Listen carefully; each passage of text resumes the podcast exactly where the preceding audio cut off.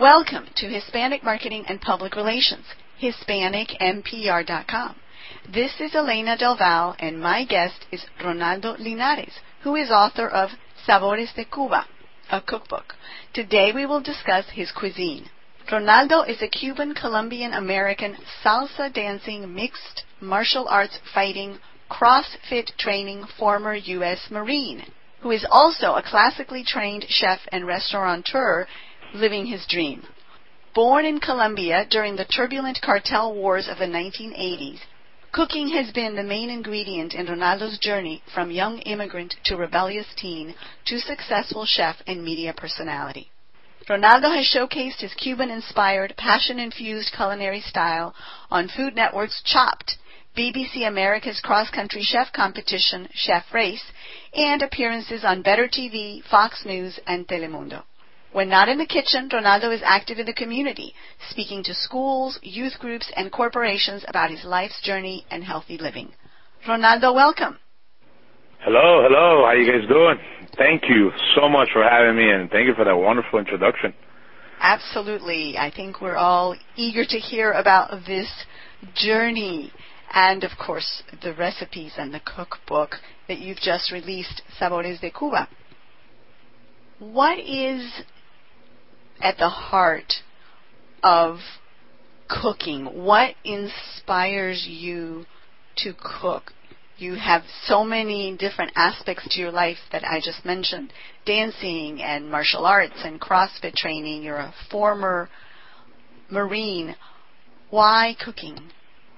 Why cooking? What inspires me? Um, I mean, you said it yourself. There's one one word there: life uh, life inspires me, you know, to, to cook and, and to me it's one of the best ways to express yourself artistically is through, through food. You know, the chance to be able to, uh, create out of a single ingredient, uh, and, and transform that into something that's delectable, something that's gonna you're gonna bite into, and it's gonna make you kind of dance in your seat a little bit. It's gonna you know tickle your stomach uh, a little bit, and, and it's gonna make you wonder uh, in depth what this ingredient truly is, you know? And that's one of the things that as a chef, uh, and the chefs take great pride in is in transforming the ordinary into the extra extraordinary. And um, as uh, in my life, it's very active in, in as a father, as a husband, as a re, you know, as a restaurateur, um, and, and dabbling, you know, being in the Marine Corps and doing all those things, it has kind of, uh, um, I've been able to peel my skin like a snake, uh, many times and grow.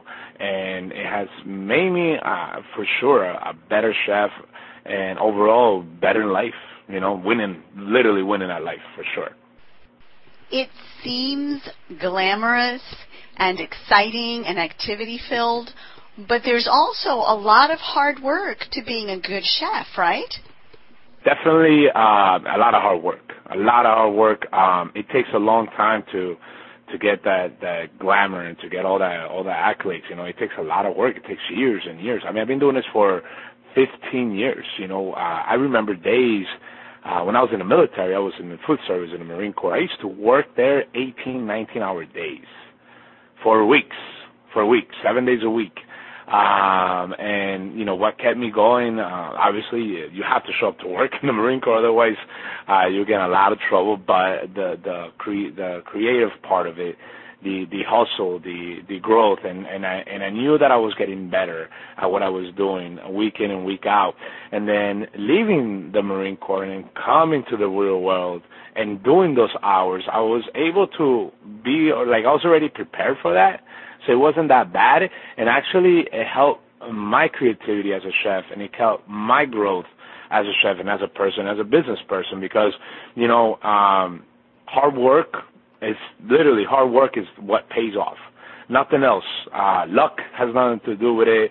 Um, it's, you know, circumstances got to do with it. You, you create your your you know quote unquote luck. You create those circumstances. You create, you create, you create by hard work. And I think that's the major key you know ingredient in this in this sancocho in this stew of life that we call you know. Tell us about your book, Sabores de Cuba. That means the flavors of Cuba, right? Yes, that means flavors of Cuba. So the book's name is Chef Ronaldo's Sabores de Cuba. And the book itself is, you know, I want to let everybody know the book is a diabetic friendly book. By friendly means that all the recipes comply with the nutritional guidelines of the ADA, right? Uh, so that means if you have diabetes, you're good to go with this. The book, um, what's really special about it is that it really touches base with the Latino roots, with the flavors, with the cooking, the stories throughout uh, the book. The book is bilingual, and it's something that I took great, great pride in. And and be and being my first book, I wanted to make an impact and I feel like I'm making that impact. I feel like I'm getting the people back in the kitchen, really thinking about what they're eating, and, and that is the most important part about about health. And also, you know, just like in business, right? You don't just uh, go in, you get up, you you get work done, and that's it. There's a plan, right? There's a plan of attack. You know, you always got to have the the best resources. You have to research. You you have to uh, look what others are doing um, and see what they're not doing, so you could do that and, and jump on it and, and be the first and be and be the one uh, of, of to change. You know what when you say the ADA, you're talking about the American Diabetes Association, which is the publisher of the book as well as the organization that's backing your efforts. Is that right?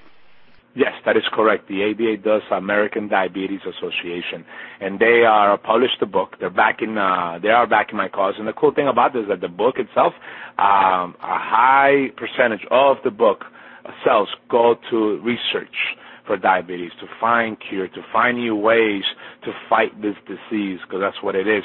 Um, and it's something I'm very proud of. You know, um, you know, I'm really doing this for the right reasons, and you know, and, and I'm, I'm very excited. A lot of people thought that I wouldn't, it couldn't get done to create something so flavorful that it actually, while you eat it, you're like, this can't be diabetic friendly. And that to me, I love it. I love it. It, it, it fires me up uh, for you to feel like that because I did my job. I did what I needed to do, and it kind of, you know, I, I give myself a little pat on the back on that. I read in today's paper, coincidentally, that there are 29 million diabetes sufferers in the United States. That's a really large number. That's about 10%, just under 10% of the overall U.S. population. Mm-hmm. Are you addressing that entire group? Are you just addressing Hispanics? Who are you targeting with the cookbook? Tell us a little bit more about that. I am targeting everyone uh, with the cook, uh, uh, cookbook. Those those that have pre-diabetes that actually people don't have. So if you have diabetes in your family and if you're listening, go get a, a test. Just go to diabetes.org and there's a test there, a few questions that uh, will lead you to see if you have pre-diabetic symptoms, and then you just go get a, uh, get a test at the actual doctor to see if you have that in your blood. Uh, but anyway, um, definitely addressing everybody. I mean, the book is bilingual, so for non, non you know non-Latinos, Latinos, uh, the African community, uh, especially, uh, especially, especially the African Latino community, um, we are twice as likely to get diabetes.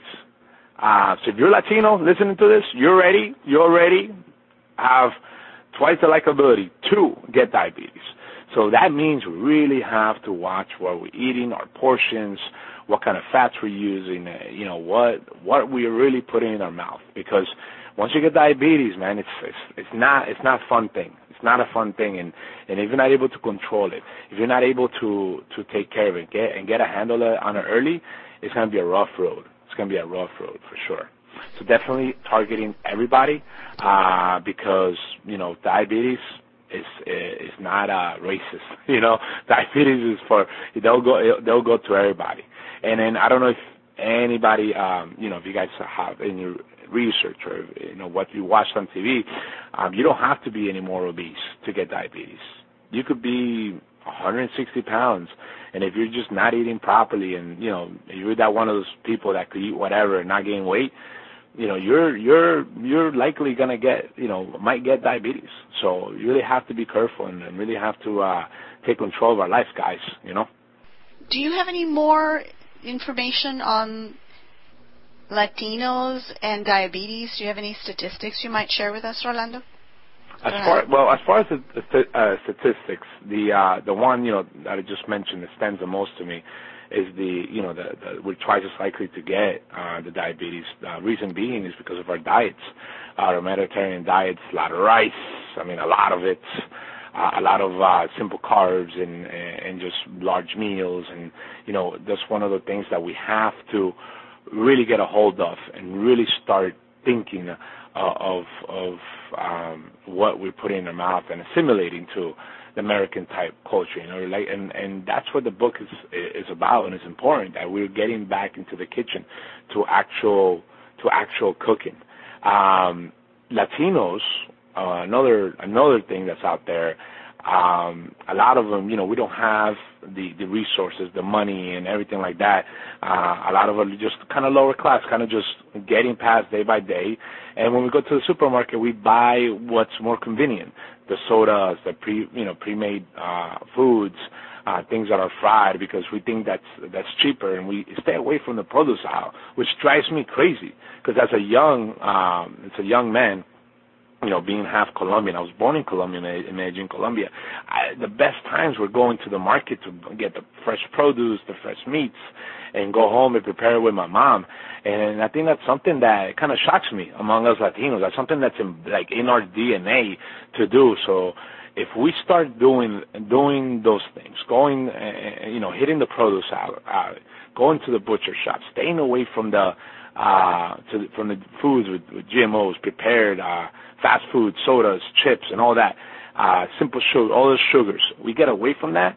We could lower the the number of people getting diabetes per year by a, a pretty good percentage, and that means we're going to live longer, lower lower health care costs, which is also another thing with diabetes. The more people get diabetes, the higher health care is. And we're talking about cooking in relation to diabetes because diabetes can be managed, not necessarily gotten rid of, but the way that you eat can affect your symptoms of diabetes. Is that right? Yes, definitely that is correct. Um, well, type 2 diabetes, there's have been some people that have read um, that actually have been able to to uh, that have got type 2 diabetes that they want to reverse to the diabetes and, and get rid of it by exercising, eating properly, and and really really uh, being diligent with that. Um, and by doing that, they lost the weight, they lose the fat, their numbers get down, and eventually, die, you know, they they get rid of diabetes. Type one diabetes, on the other hand, um, either you're born with it or it comes it, it comes it comes on uh, later on in life. You know, it could be one, you could be five years old, it could be 15, you could be 21 years old, um, and get type one diabetes, and that's you know that's that's that's the harder one of them, and that's something that stays with, stays with you throughout your life. Um, you know, you have to get your insulin pump, and and it's and it's really hard. I mean, it's really tough. I know a lady that um, that I work out with over at CrossFit, and she has lost about 25 pounds since she started and you know her levels stay stay stay uh, normal longer. She's not as as dependent on the insulin pump, and and she feels great. Um, so with the eating, like I said, and the uh, exercise, uh, being consistent with that, uh, and and investing in your body and your mind, you know, you're not only doing that for yourself, but you're gonna be a, around longer for your kids, for your parents, for the people that love you, you know, and and of course for yourself. And the good news, of course, is that only about 5% of the 29 million people who suffer from diabetes suffer from type 1 diabetes. Yeah. So we have a very large percentage of the population who has a chance of controlling diabetes through diet. Oh yeah, no, no, for sure, and, and that's the good thing about it. That's the good thing about it that you know, a lot the high, like you said, the, the big percentage of people have type two diabetes. So it's definitely controllable. It's definitely manageable. And I'm telling you guys, you, this is, it's all right. So I tell people all the time. People come to me to ask me, you know, I'm overweight. You know, I have type two diabetes. You know, it, it really stinks. You know, so on and so forth. I'm telling them, look, you have either two choices: keep feeling bad about yourself, keep putting yourself down, or Choice B, make a change. Start telling yourself I could do this. Take be uh, take take a stance for your health and your life. Get rid of everything that you cannot cook at the house. If you can't cook it, meaning that it's already prepared, like you open a bag of chips and you didn't get rid of that. Get rid of all the sugars. Don't have anything that's going to tempt you. Uh, uh, eh, that's going to tempt you to worsen your your your uh, situation, right? So start cooking more. Join a gym. Join something where there's a group setting that's gonna motivate you to move forward. Take those tips. Start listening to books on health. Start doing things that are constantly gonna remind you, that are gonna um, uh, kind of let you know every day that you have to do this. You have to work out. You have to eat right. And eventually it's going to come a lifestyle. And that lifestyle is going to turn into losing the pounds, losing the fat, and then turning uh, type 2 diabetes away, making it a thing of the past. And if we do that, oh my God, pe- it, eh, people are, are going to be happier, going to live longer, and it really is um, you know life changing life changing for for yourself because having that that disease is it's not a it's not a fun thing to have you know Ronaldo, the subtitle of your book is Diabetes Friendly Traditional and Nuevo Cubano Cuisine. What is, we know what the diabetes friendly part means a little bit because you told us at the beginning and we've been talking about all these issues relating to diabetes and managing your diet. But what are we talking about when you say Nuevo Cubano? I'm not familiar with that term. Please tell us about it. All right, so we dabble a little bit with the diabetes friendly part, so let's dabble a little bit with the Nuevo Cubano part. So the book itself, um, you know, I do have the classics there to all my Cuban people. The classic dishes are there. So you're happy with that. And the Nuevo Cubano side, it just kind of, in, to me, to personally to me, in, in my opinion, uh, the Nuevo Cubano part is integrating um, different styles of cooking in there. From flavors, you know, using uh, fruits or starches like uh, purple potatoes from Peru, using uh, fruits and everything from Colombia. You know, integrating, integrating other cultures into the Cubano cuisine. Uh, to me, that's that nuevo Cubano cuisine, using different, uh, the, the use of spices, uh, the mixture of spices of, you know, the, the thymes of the world, the sages of the world that you don't typically would use in Cubano cuisine, I'm using because it adds flavor. And what is it about? It's about flavor. Um, and, and to me, that's more that Nuevo Cubano side of things, using, doing ceviches, um, and, and adding the Cuban flair to it, using the Cuban seasoning. So it, to me, it's just it's kind of just um, taking a little bit from from other cultures, adding it to ours, and, and and making something splendid, something flavorful and delicious. Because if if we were to unite. Uh, like how we unite food with other cultures, unite ourselves with other cultures. Let me tell you what, things could be a lot more flavorful. You talked a moment ago about getting rid of all the sugars when you were recommending to diabetes sufferers what steps they might take to improve their health. Some people might argue that fruit and vegetables have sugars. What? Oh, the certain, yeah. Well, I'm so sorry to interrupt you. Uh, the sugars. What I mean by sugar is uh, the little sugars that come in the packets and sodas um, everything that's added sugars, right? Added sugars. Fruits, man, go ahead eat some fruit. Eat the veggies because those are natural sugars that come with that. Um, obviously, you have to, you know, be, having diabetes, you have to watch your portion size on the fruits. Even though that has sugar, it's good for you. You you have to watch your your, your portion size, and all that portion sizes you could find on um, on diabetes.org on their health uh, on their health site in the search box, you can find portion size, and it'll give you a portion tablet uh, where what how much mango you could have, how much pear, apple, and everything.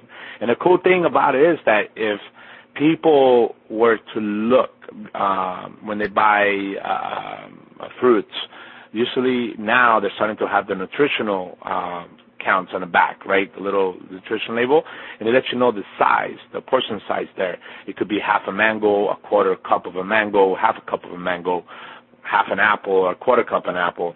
And that pretty much is a great guideline for yourself, especially if you have diabetes or if you don't, just to live a healthy lifestyle to to start going on the right steps of having a better life overall. Because with better health, everything else uh, in life gets better.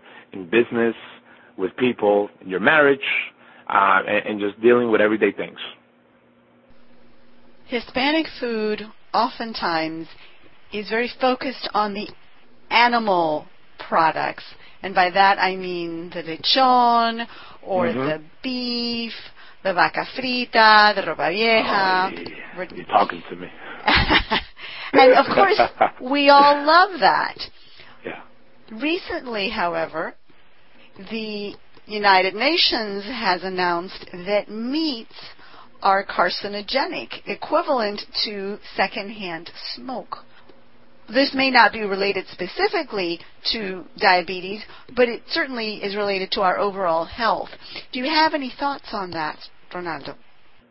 Definitely have thoughts on it. I mean, I, the ropa vieja, la cafrita, you're killing me with that. Uh, my mouth is watering. Um, so, as far as that goes, right, we love our pork shoulder. Pork shoulder's full of fat. Um, if we have a nice steak, a, a rib eye, there's, there's a lot of fat on there. So we really have to take in, in conscience. that, You know, I'm going to hit up the meat part, like the pork and all that stuff, versus the chicken and everything. You know, we have to look, you know, to the leaner parts, which is some people are like, oh, but it's not as flavorful. Actually, it, it is as flavorful if you prepare it correctly. You know, obviously with a with a quarter leg, right, with a with a thigh, you don't have to do much because there's a lot of fat there. But with fat, right, you know, comes health issues. So if you're able to, you know, do a little bit uh, of research, you know, we have so many tools nowadays, especially Google, YouTube, to find ways to introduce flavor. You have my book, Chef Ronaldo Sabores de Cuba, that could help you with those flavors um, eh, to to add it to the leaner meat, to the pork tenderloins of the world. So instead of making a pork shoulder, you can make a pork tenderloin or a pork loin and infuse it with those flavors, and, and it's going to come out as good and to me, it's not even better because you were able to transform something that is very lean into something tender and delicious. Um, as far as red meat, to me, it's all about the product, right? Um, those, you know, I'm not, I'm not very uh, aware of, of, you know, the study of the carcinogens and everything in red meat, but I know the fat, uh, you know, most likely they're talking about the fat uh, caps that are in the red meat because yes, those, those, that fat uh, once it's burnt, once you over, once it's cooked to a, past a certain degree, I'm not sure what the degree is, it does turn, excuse me, into carcinogens. That is correct. Just like olive oil, if you if you burn olive oil, once it's past the smoke point, now it's carcinogen. Uh, you know, it's it, it, it you find it in, in everything. So so once again, you have to learn how to prepare these foods. Buy the the better product meat. Spend the money. If you're willing to spend three, four, five hundred dollars on a pair of shoes, right, and a pair of Aldos, or a pair of Louis Vuittons, or or, or a hundred eighty dollar pair of jeans, why are we not spending that food, that money on proper food, on organic foods? Because now, I I don't know about you, but you're seeing it a lot more now. Organic foods, organic meats, chicken, uh, pork being properly raised, right, with proper food. Yes, it's a little more expensive, but you're investing in yourself.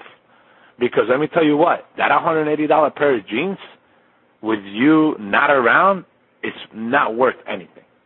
But if you invest that, that invest the money in proper food, in turn, it's gonna fill you up better.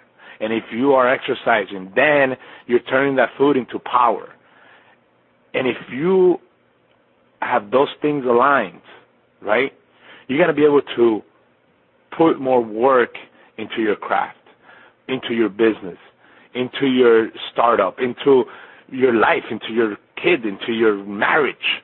You're able to put a lot more, be a lot happier. Because let me tell you what, I do a lot. My my schedule is completely packed. But let me tell you what, everything I do, I give it 110% because of the lifestyle choices that I make. And what I make, uh, what's A and what's B. And A for me is my health. And I'm able to get a lot more of the other things because I'm able to take care of that first. I'm glad that you mentioned organic because in recent years that has taken on a life of itself. We're seeing trendy stores that are focused on all of these healthful aspects of eating and nutrition, like Whole Foods and the Fresh Market and Trader Joe's, and the list goes on. Tell us a little bit more about these aspects, such as organic and hormone free and antibiotic free. Do they really make a difference? Can you taste the difference? Definitely. Um, so this whole organic movement, I mean, it's taken a life on its own, like you said. It's amazing. Um, you find it in a lot of markets now. And where I live in New Jersey, in Somerville, New Jersey, I, in the area, in the surrounding area, there's a lot of farms. And actually, there's this one farm that I go to a lot.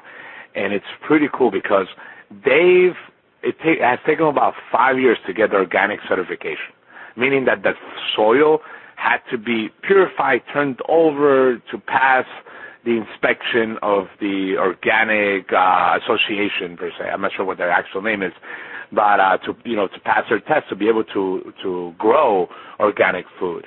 And as far as the flavor, you could definitely definitely tell the flavor uh, difference. The food is more vibrant.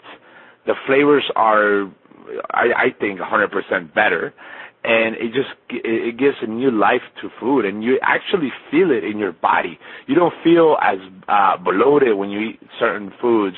You don't you don't feel um you, your your body digests a lot better. You're able to be more uh clear per se right? But uh definitely the organic foods make a big difference in your skin and, and your energy levels. Your body's able to digest it better, uh, a little bit quicker, because you also have to fight through all those chemicals, through uh, your body figure out what you know. I know it's a tomato, but what else is in there? Because it doesn't it doesn't have the same structure as a you know organic tomato per se. Uh, so definitely, I think the difference is there, and, I, and it's worth the extra two three dollars. You know, uh, so definitely, you know, I'm on the organic uh, bandwagon because that's what I grew up in. You know, food should not have uh, a label of, hey, this is GMO, this is organic. It should just be all organic, should be all natural, like they have in Europe. You know, uh, that's why I love. That's why I love Europe because of that. One of the one of the reasons, and, and you know, there's strict there's strict rules on on food over there. You know. Uh, Tell us about the GMO. I forgot to mention that one that is also taking on a life of its own. GMO is genetically modified. What does the O stand for? I can't remember. Uh, genetically modified. Uh, I think. Um, I don't want to. I think. Yeah, see, I got stuck for some reason. I forgot what it was. Uh, yes, I, is it I organism? Am having like I think it's organism. I think it's organism. Um, I'm having like a blank over here. Like I'm having a yeah organism. Ah, yes, organism. I wanted to say organism. I you know it's organism, but I didn't want to. I didn't want to uh, get fact checked later on, like the like the debate.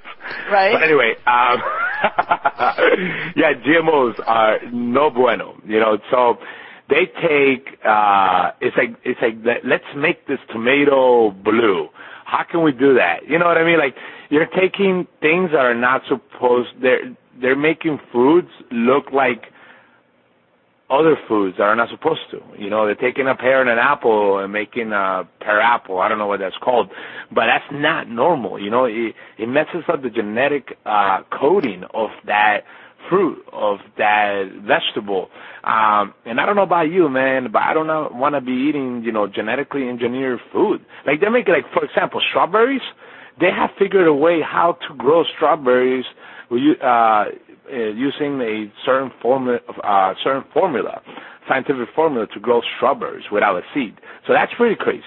You know, I I I don't know about you, but I, I do not want to be uh, eating uh, those things like that where things are created in a laboratory instead of in the dirt, uh, being watered daily and grown in, in beautiful, crisp greens or a beautiful fruit that you bite into and, and, and it's just so juicy. That's what I like. You know, I don't want to be eating uh, food out of a, a scientific laboratory, right? Absolutely. And that actually takes me back when you say laboratory, and it reminds me of the antibiotics that they have mm-hmm. been giving the animals to fatten them up so they yep. can make more money. Mm-hmm. And last thing I heard was once again the United Nations has drawn attention to antibiotics in food, and they have now said, I think it's only the fourth time in the history of the organization that they have called it a crisis, and they are now saying that it is on par in importance with Ebola. That we have a worldwide crisis because there are superbugs that they have no way of treating that tens mm-hmm. of thousands of people are dying every year because they're eating food or they're being exposed to these bugs that are resistant to all the known antibiotics that we have. Yes. no, no, yeah, yeah, no, no, definitely, yeah. That that you're right. That is something that I read on. Uh, that I did read on, and definitely it's it's scary because they have been pumping these animals with uh, antibiotics. The meats that you see in the supermarket, guys, you know that you know that's why organic uh, and and you know do the research where it's coming from, what organic farm is coming from. But anyway, let me get back to the to the question. So the bacteria that it, it, it's becoming resistant to the antibiotics that are given to the animals to make them grow quicker, fatter, juicier, right? So what that happens is that it stays in the meat, it's still harboring there. We eat it, we get it, and in some instances, like you said, we die. And that is the that is as real as it gets, right? So we really have to, you know, think of, of, of what we're doing. And here in America, it's about the dollar, the bottom dollar. How how many eggs can can we get this chicken to produce in one day, right? A chicken produces probably one egg a, day. a good, healthy, happy chicken will give you an egg a day. They have these farms when they're producing three to four egg uh, chick, uh, eggs. Hens are producing four eggs a day. That is, first of all, that is not good for the chicken.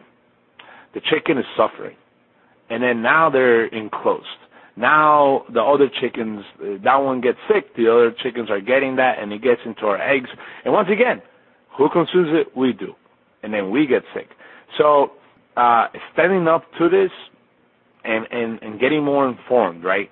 Being able to get educated on, on, on what's going on with our food and, you know, standing up for that, you know, and then if, you know, God, if I could, uh, you know, once I get more, more, uh, more, uh, uh, my, my, my, my audience grows more, I'm definitely gonna, uh, keep, you know, keep finding other ways to, to make an impact and be able to, to get people to really, you know, open their eyes and, and start uh, doing what they do overseas.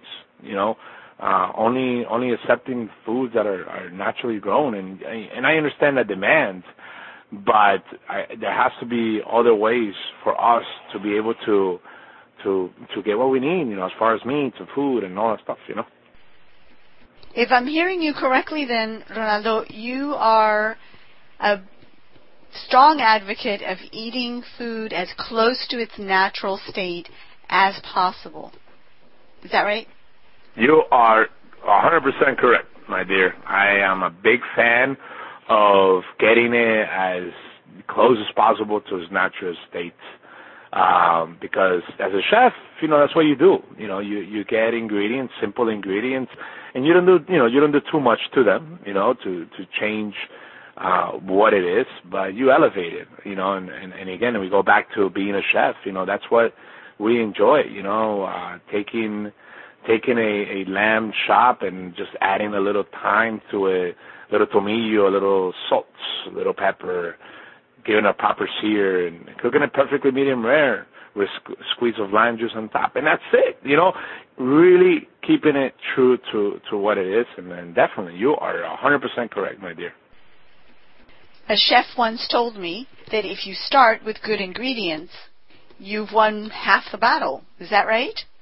yeah, definitely. If you you have you definitely have won one half or most of the battle because um I I you know, it's funny we were talking about ingredients because I heard uh chef Jacques Pépin say that they asked him what is more important, the ingredient or the chef? He said the ingredient. The ingredient why? Because if you have a bad ingredient, no matter how good the chef is, it, it's going to be tough to turn that bad ingredient into something good. But if the ingredient's amazing, if the ingredient is fresh, is true, and uh, true to its what it's supposed to be, you know, a, mediocre chef could make something amazing out of it. So definitely, the ingredient, uh, the ingredient has to be uh, as best as possible. You know. Let's go back to the whole writing a book and writing a cookbook and writing a cookbook that's diabetes friendly because each one of these has its own challenges. Where was the idea born? Why did you decide to embark on a book project and how did you get from there to it being a cookbook or a diabetes friendly cookbook, or did it start from the beginning as a diabetes friendly project? Tell us a little bit about that, if you would. Oh, no, definitely be my pleasure. So, what? How did it start? Was it did it evolve to it, or did it start as a diabetic friendly cookbook? It started as a diabetic friendly cookbook. I had uh, pitched the uh, American Diabetes Association publishing house um, ran into them and um, gave them the pitch, and they loved the idea. And then you know we we we got to talking, and they were like, "Can you really do this?" I'm like, "Yeah, I can." Um, reason being, because I have a lot of people. I have a lot of people. I know a lot of people that that have diabetes. Uh, my sister-in-law has diabetes, um, type two, and I see the struggles that they have, and and the thing they always come with, especially the Latinos. I don't want to be eating boiled chicken and lettuce you know, that's the assumption, right? If you have diabetes, you can't eat anything, which is a complete, complete BS, complete lie. You could eat mostly everything, right? I mean, no, you could eat everything because if you're eating, like I said, uh, the the food is close to the source of what it's supposed to be, you could really eat anything. It's just watching your your portion. So, my book, you know, it I wanted, like I said earlier before, I wanted to be impactful, you know, and I had so much fun uh, uh, writing this book because it was a challenge. You know, I wanted to make sure that I stayed true to to my culture, but also be able to provide a different avenue for people that have diabetes type 1 and type 2 and to be able to have fun when they eat, be able to open their minds more to different foods, to to open, uh, you know, to be able to get to chapter four, five, six, seven instead of uh, staying at the first three chapters. So, you know, all these challenges I was able to meet. I was able to check off, and I was able to implement, you know, uh, great stories through there, um, and, and really, I think, really hit uh, every kind of person out there: moms, single moms uh, moms that are home, dads that are single, the the millennial that's you know on the run, uh, the the businessman that that you know that also cooks at home that enjoys that, and being able to to to hit every one of those notes. And so the book, I think, uh, hit everything on every level. A true success. The book is doing amazing, and you know I hope everyone that is listening uh, goes over to Amazon.com and gets Chef Ronaldo's Sabores de.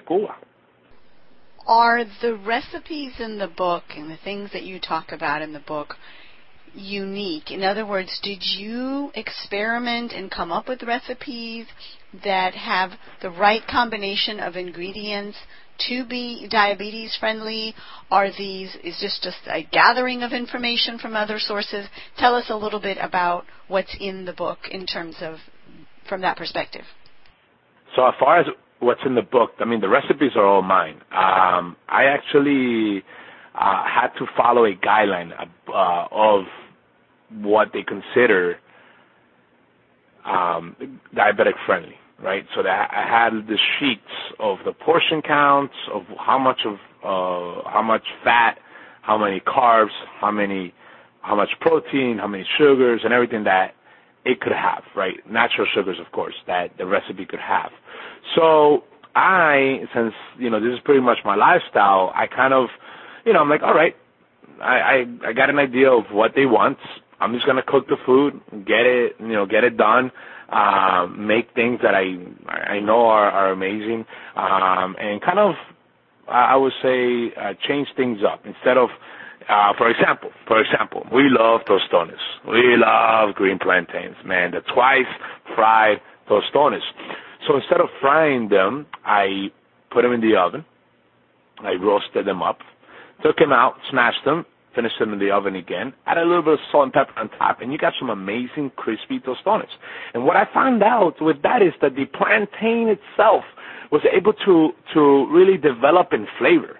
Those natural sugars we talk about in the foods, the different, that savory flavor that the, the, plátano verde has, the green plantain has, I was able to come out more. So it was really cool to find those things out.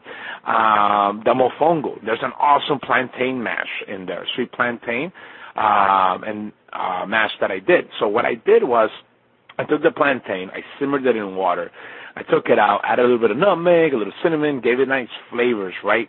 Whipped that up and, ate, and made a nice little mofongo with that.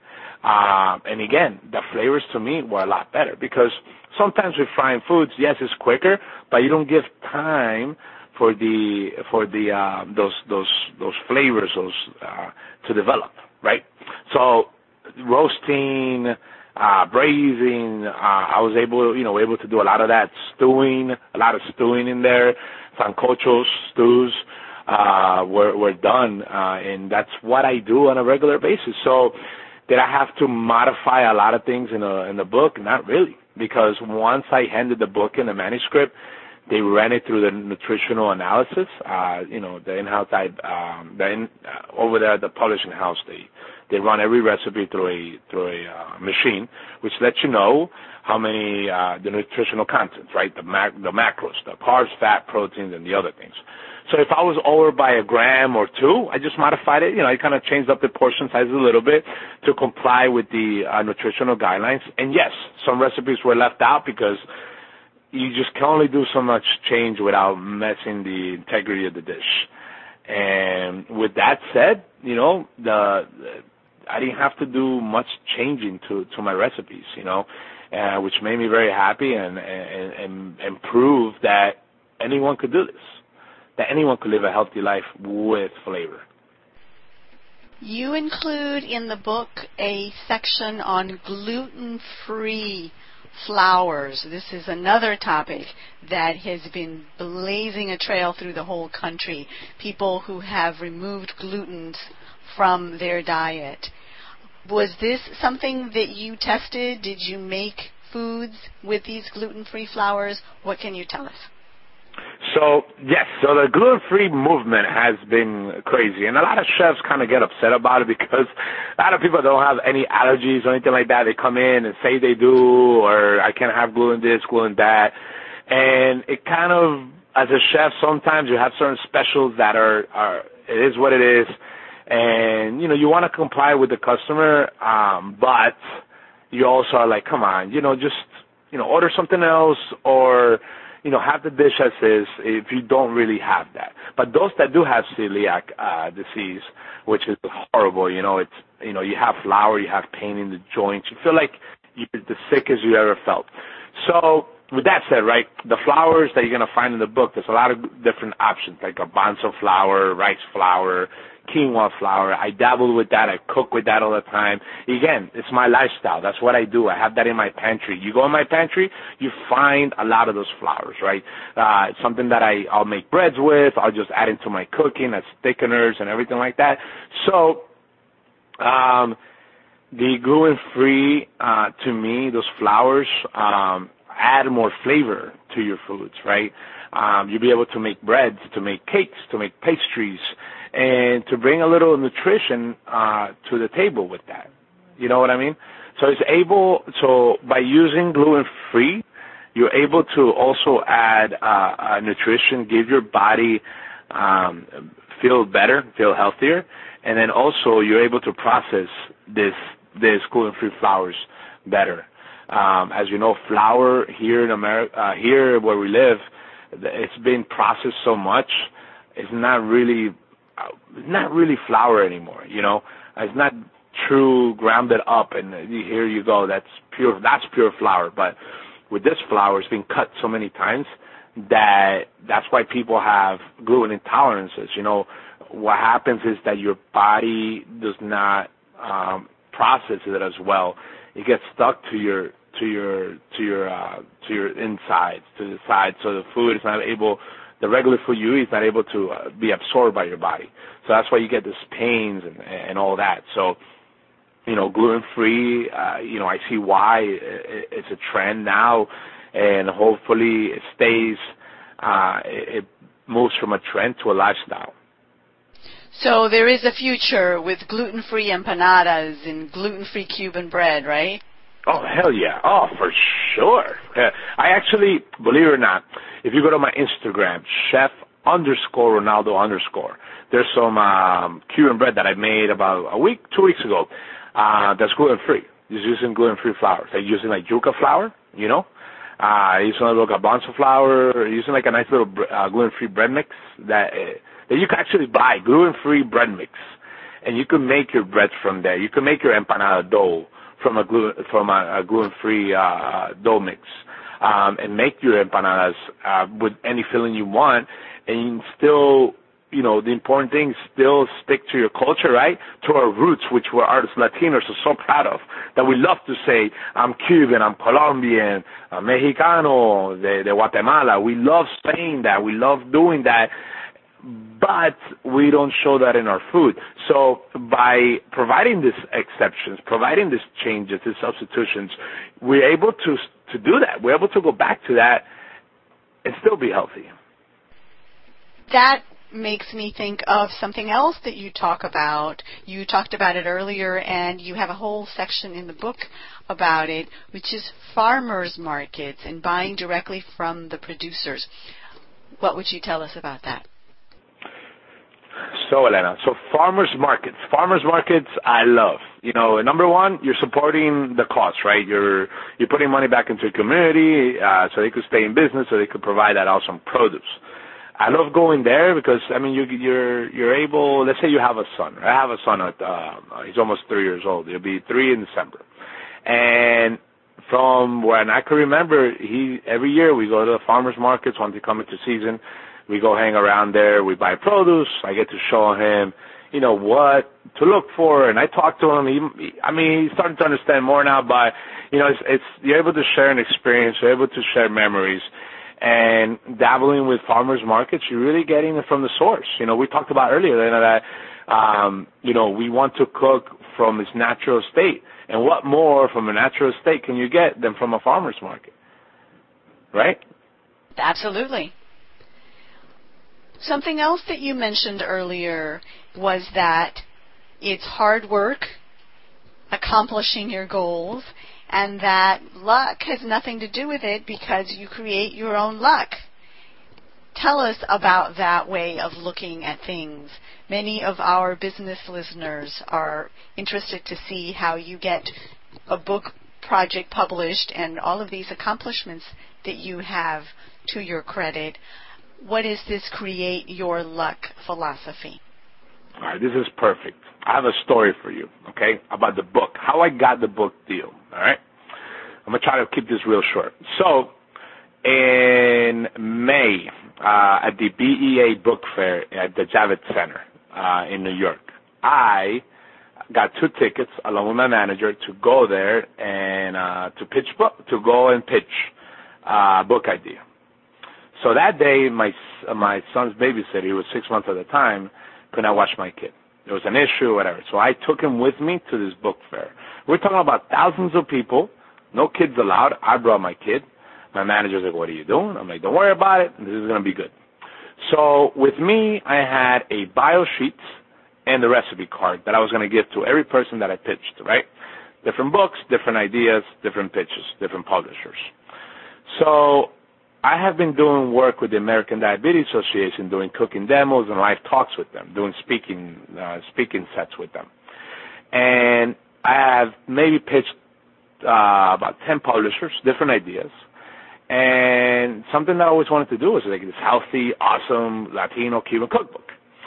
So I saw the ADA and the way out, and I, I turned to Barbara, my manager. I'm like, Barbara, let's go pitch the ADA. I didn't know they have a publishing house. So we went up to them and I talked to Victor. Victor was there. I talked to Victor. I said, Victor, how are you, man? He said, how you doing? I said, my name is Ronaldo Linares. This is Barbara. And this is my son, Liam Linares. And I gave him my bio sheets. I gave him my recipe card and I began to talk to him about, you know, the publishing and everything. And I asked him, do you guys have or thought about doing a true Cuban cookbook that really stays to the roots that really goes back and, and, and the focus of it is bringing people back to the table and cooking, but bringing it from my perspective, from someone that's young, that understands what people want. You guys interested in that? And he's like, sounds very good. He's like, you could do this. Like, yeah, I could do this. Not, not an issue. He's like, all right. And it's funny because we've been talking about doing a Cuban cookbook. And I'm like, oh, this is perfect timing. You know, this is meant to be. So two weeks later, an email came along. We want to talk. We set up a meeting. We talked, and they wanted us to give them a book proposal. We sent in the book proposal. Another meeting was set in July. So now we're in July. So I had this meeting, but I had to go to Restaurant Depot because, you know, restaurant life don't stop for nothing. For nobody, not me, not you, not nobody. So we I, I'm driving to Restaurant Depot and I know I have this meeting. I'm trying to I'm trying to get what I need to get, get back in the car so I could take this phone call. So the phone call uh, came a little earlier than expected. So I was in this parking lot, no shade. I have the air conditioning blasting, and I'm on this call trying to negotiate this book deal, right? With on a, on a conference call with my bar, with Barbara, myself, and Victor, trying to negotiate this book deal. So we're talking back and forth. We get everything done. They love the manuscript. Um, and the conversation ended that they're going to be sending over an, uh, a contract agreement to proceed with the Cuban cookbook.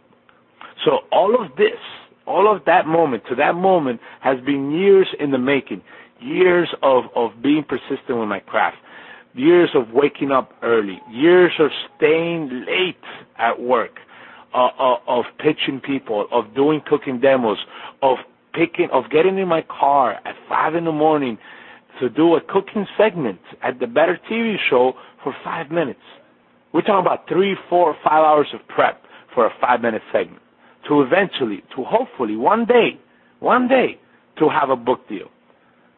And that book deal became a reality. The book deal was once that book was able to uh, for new releases to pre-purchase, it was once it was released, it was number one for three weeks on the new release on Amazon.com. Now it stays top 10, top 15, have 22 amazing reviews by people, by people that love, that get what I'm doing. I have, I just recently spoke at a convention out in LA for 750 people at a keynote luncheon. And the keynote luncheon was served by who? By me.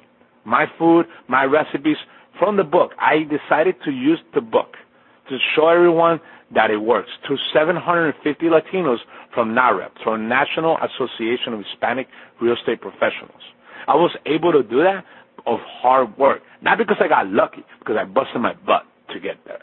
So that's that is my book story of many other stories, but that's something I'm very proud of.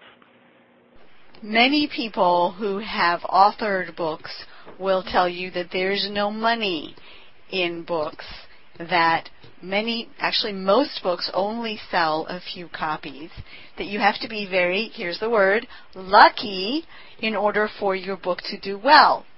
But other people will tell you that it doesn't matter if you don't make millions of dollars from a book because it can be a bridge to many other things. What do you think? I, I have to uh, agree with B.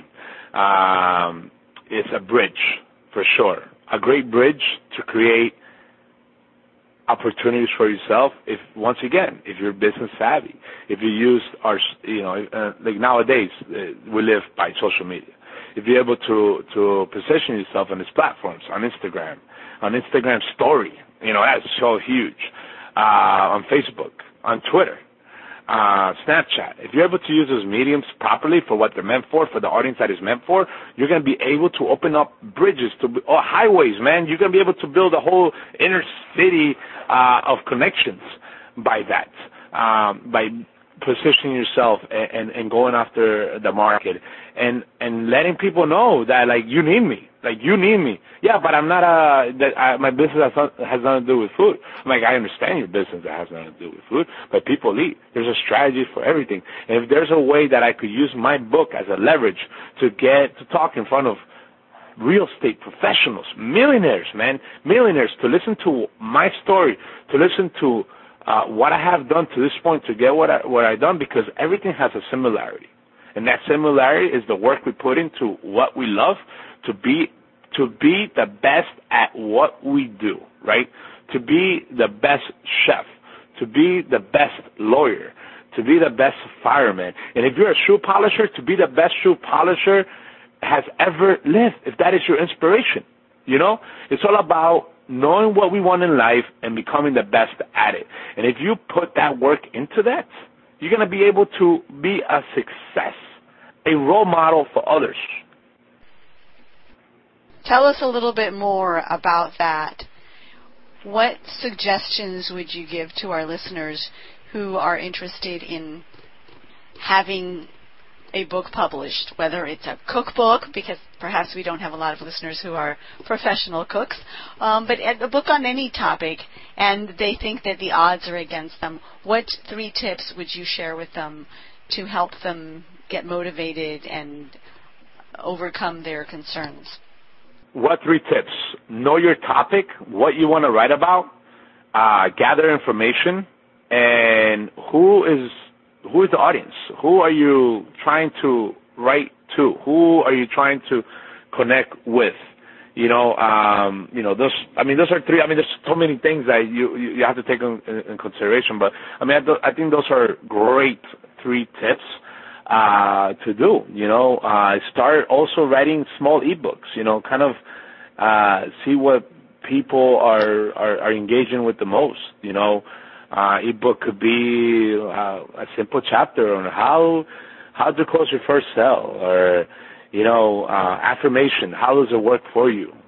You know, th- things like that. Everyone has a story, and we create the story every single day, and it's just how you deliver it. You know, I think that's the most important thing there. What I just said is how you deliver your message, right? Is how you deliver it if you're able to deliver it with passion, with with with love and true integrity, people will respond to it. And people, and like I said, like people have responded to to to what I wrote to my book. And my book is not only a uh, it's not only a cookbook. There's a story in there throughout the whole book. There's there's lessons there to be learned. You know, uh, so it's it's you know it's it's all about it's all about the the the message and, and the integrity of, of, of what you're doing and writing, and make sure you're doing it for the right reasons. What suggestions would you share with readers of the cookbook or anyone at all who is interested in better health? Because this these recipes that you share in the book are not only for people who are suffering from diabetes. Anybody can use those recipes, right? What tips can I share for the people you know that are reading this book and everything that, that want to live a healthier life? Um, you know, patience first of all, patience. Like in business, you have to be patient. You have to be patient to close the deal. You have to be patient for your business to grow. So in health, you have to be patient. This is not a, a, a quick fix. This is a life journey. You know, the moment you understand that this is a life journey, this is a lifestyle change, it will become a lot easier, right? Get knowledge, you know, of, of, of where you want to be. Like, make a goal. Where, what do I want to do? What do I want to do with this? Do I want to lose 20 pounds? Do I want just to get toner? Do I belong to a gym? Do I do group exercises? You know, what's my fix? You have to kind of find that out on yourself. And also testing recipes, you know, cooking, you know, my book is really great for that because not only are you going to get these awesome flavors, but the, the, the instructions on my book, we're talking about three or four steps. That's it to make amazing food. And for the beginner cook, it's not intimidating at all. It's actually welcoming. Actually, I pull up a red, a red, a red carpet for you to come up and cook to your stove. That's how good it is. That's how simple it is. So you know, taking taking the steps of what is it that you want? Identify your goal, right? Where do I want to be with this? What what is my purpose for this? Be patient. Understand this is a life change, life journey. Understand those two things. And three, be true to yourself, right? What I mean by that is eating healthy foods. Do not cheat every day because you're only cheating yourself. You're cheating the way you feel and you're cheating your health. If you take those three things into into action, you will have a major change in your the way you look, the way you feel, and the way your success. Thank you, Ronaldo, for joining us today from your basement so you could have good quality sound in Somerville, New Jersey. No, it is my pleasure. Uh, this has been amazing. I know. I, I hope that everyone listening uh, was entertained. I was able to gather something from this amazing talk. Um, Elena, you're amazing. I love talking to you. I hope I, we could do this again in a different forum, a different platform, or, or different discussion topic, or whatever. Um, you know, hope everyone out there is doing amazing. Uh, out here in New Jersey, in Somerville, uh, it's cold. Uh, just so that you guys know, like she said, I'm in a basement. I'm looking at pillars. I'm in a building that's uh, probably 150 years old. So um, it's pretty it's pretty creepy back here, but I don't mind. You know, it's good. Quality sound, right? Quality sound is what it's about. That's what it's about, you know. And to our audience, thank you for listening to Ronaldo Linares, who is author of Chef Ronaldo's Sabores de Cuba, a diabetes-friendly traditional and nuevo Cubano cuisine, who discussed his cuisine. Please share your suggestions, questions, and ideas by leaving a comment on the HispanicMPR.com website. If you or someone you know would like to be on the show, you can email me directly at editor at HispanicMPR.com. That's editor at HispanicMPR.com.